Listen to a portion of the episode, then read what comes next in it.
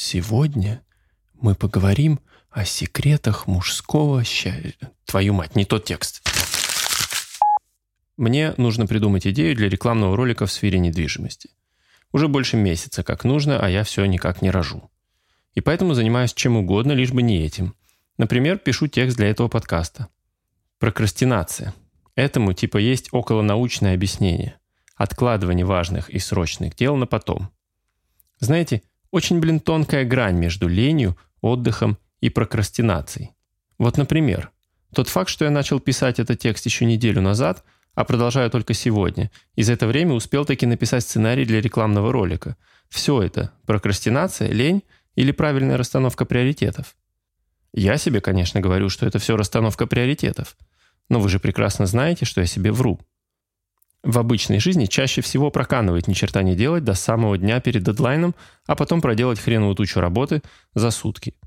Так обычно и рождается весьма убогая реклама, весьма убогие сериалы и вообще все весьма убогое, что рождается от первой пришедшей в голову невыношенной и недоработанной идеи.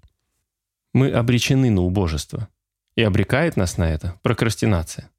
И если не научиться с этим справляться, если не ставить себе дедлайнов на первый, второй, десятый черновик – если не научиться обманывать свой прокрастинирующий мозг выдуманной срочностью, которая чуть ли не единственное, что может заставить поднять свою жопу и что-то сделать, если не придумать себе невозместимых потерь в случае нарушения собственных дедлайнов, а это работает, потому что страх быть жалким лузером куда больше, чем желание быть успешным.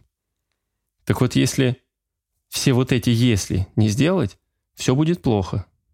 Но кто способен вам помочь с этим справиться – кто вас научит быть успешным? Кто победит прокрастинацию? Правильно, я. Ведь это очень важно и очень срочно, поэтому я сделаю это прямо э, скоро. Не в этот раз. Сейчас есть другие очень важные дела. В общем, не знаю точно когда, но, но точно сделаю. Э, когда-то.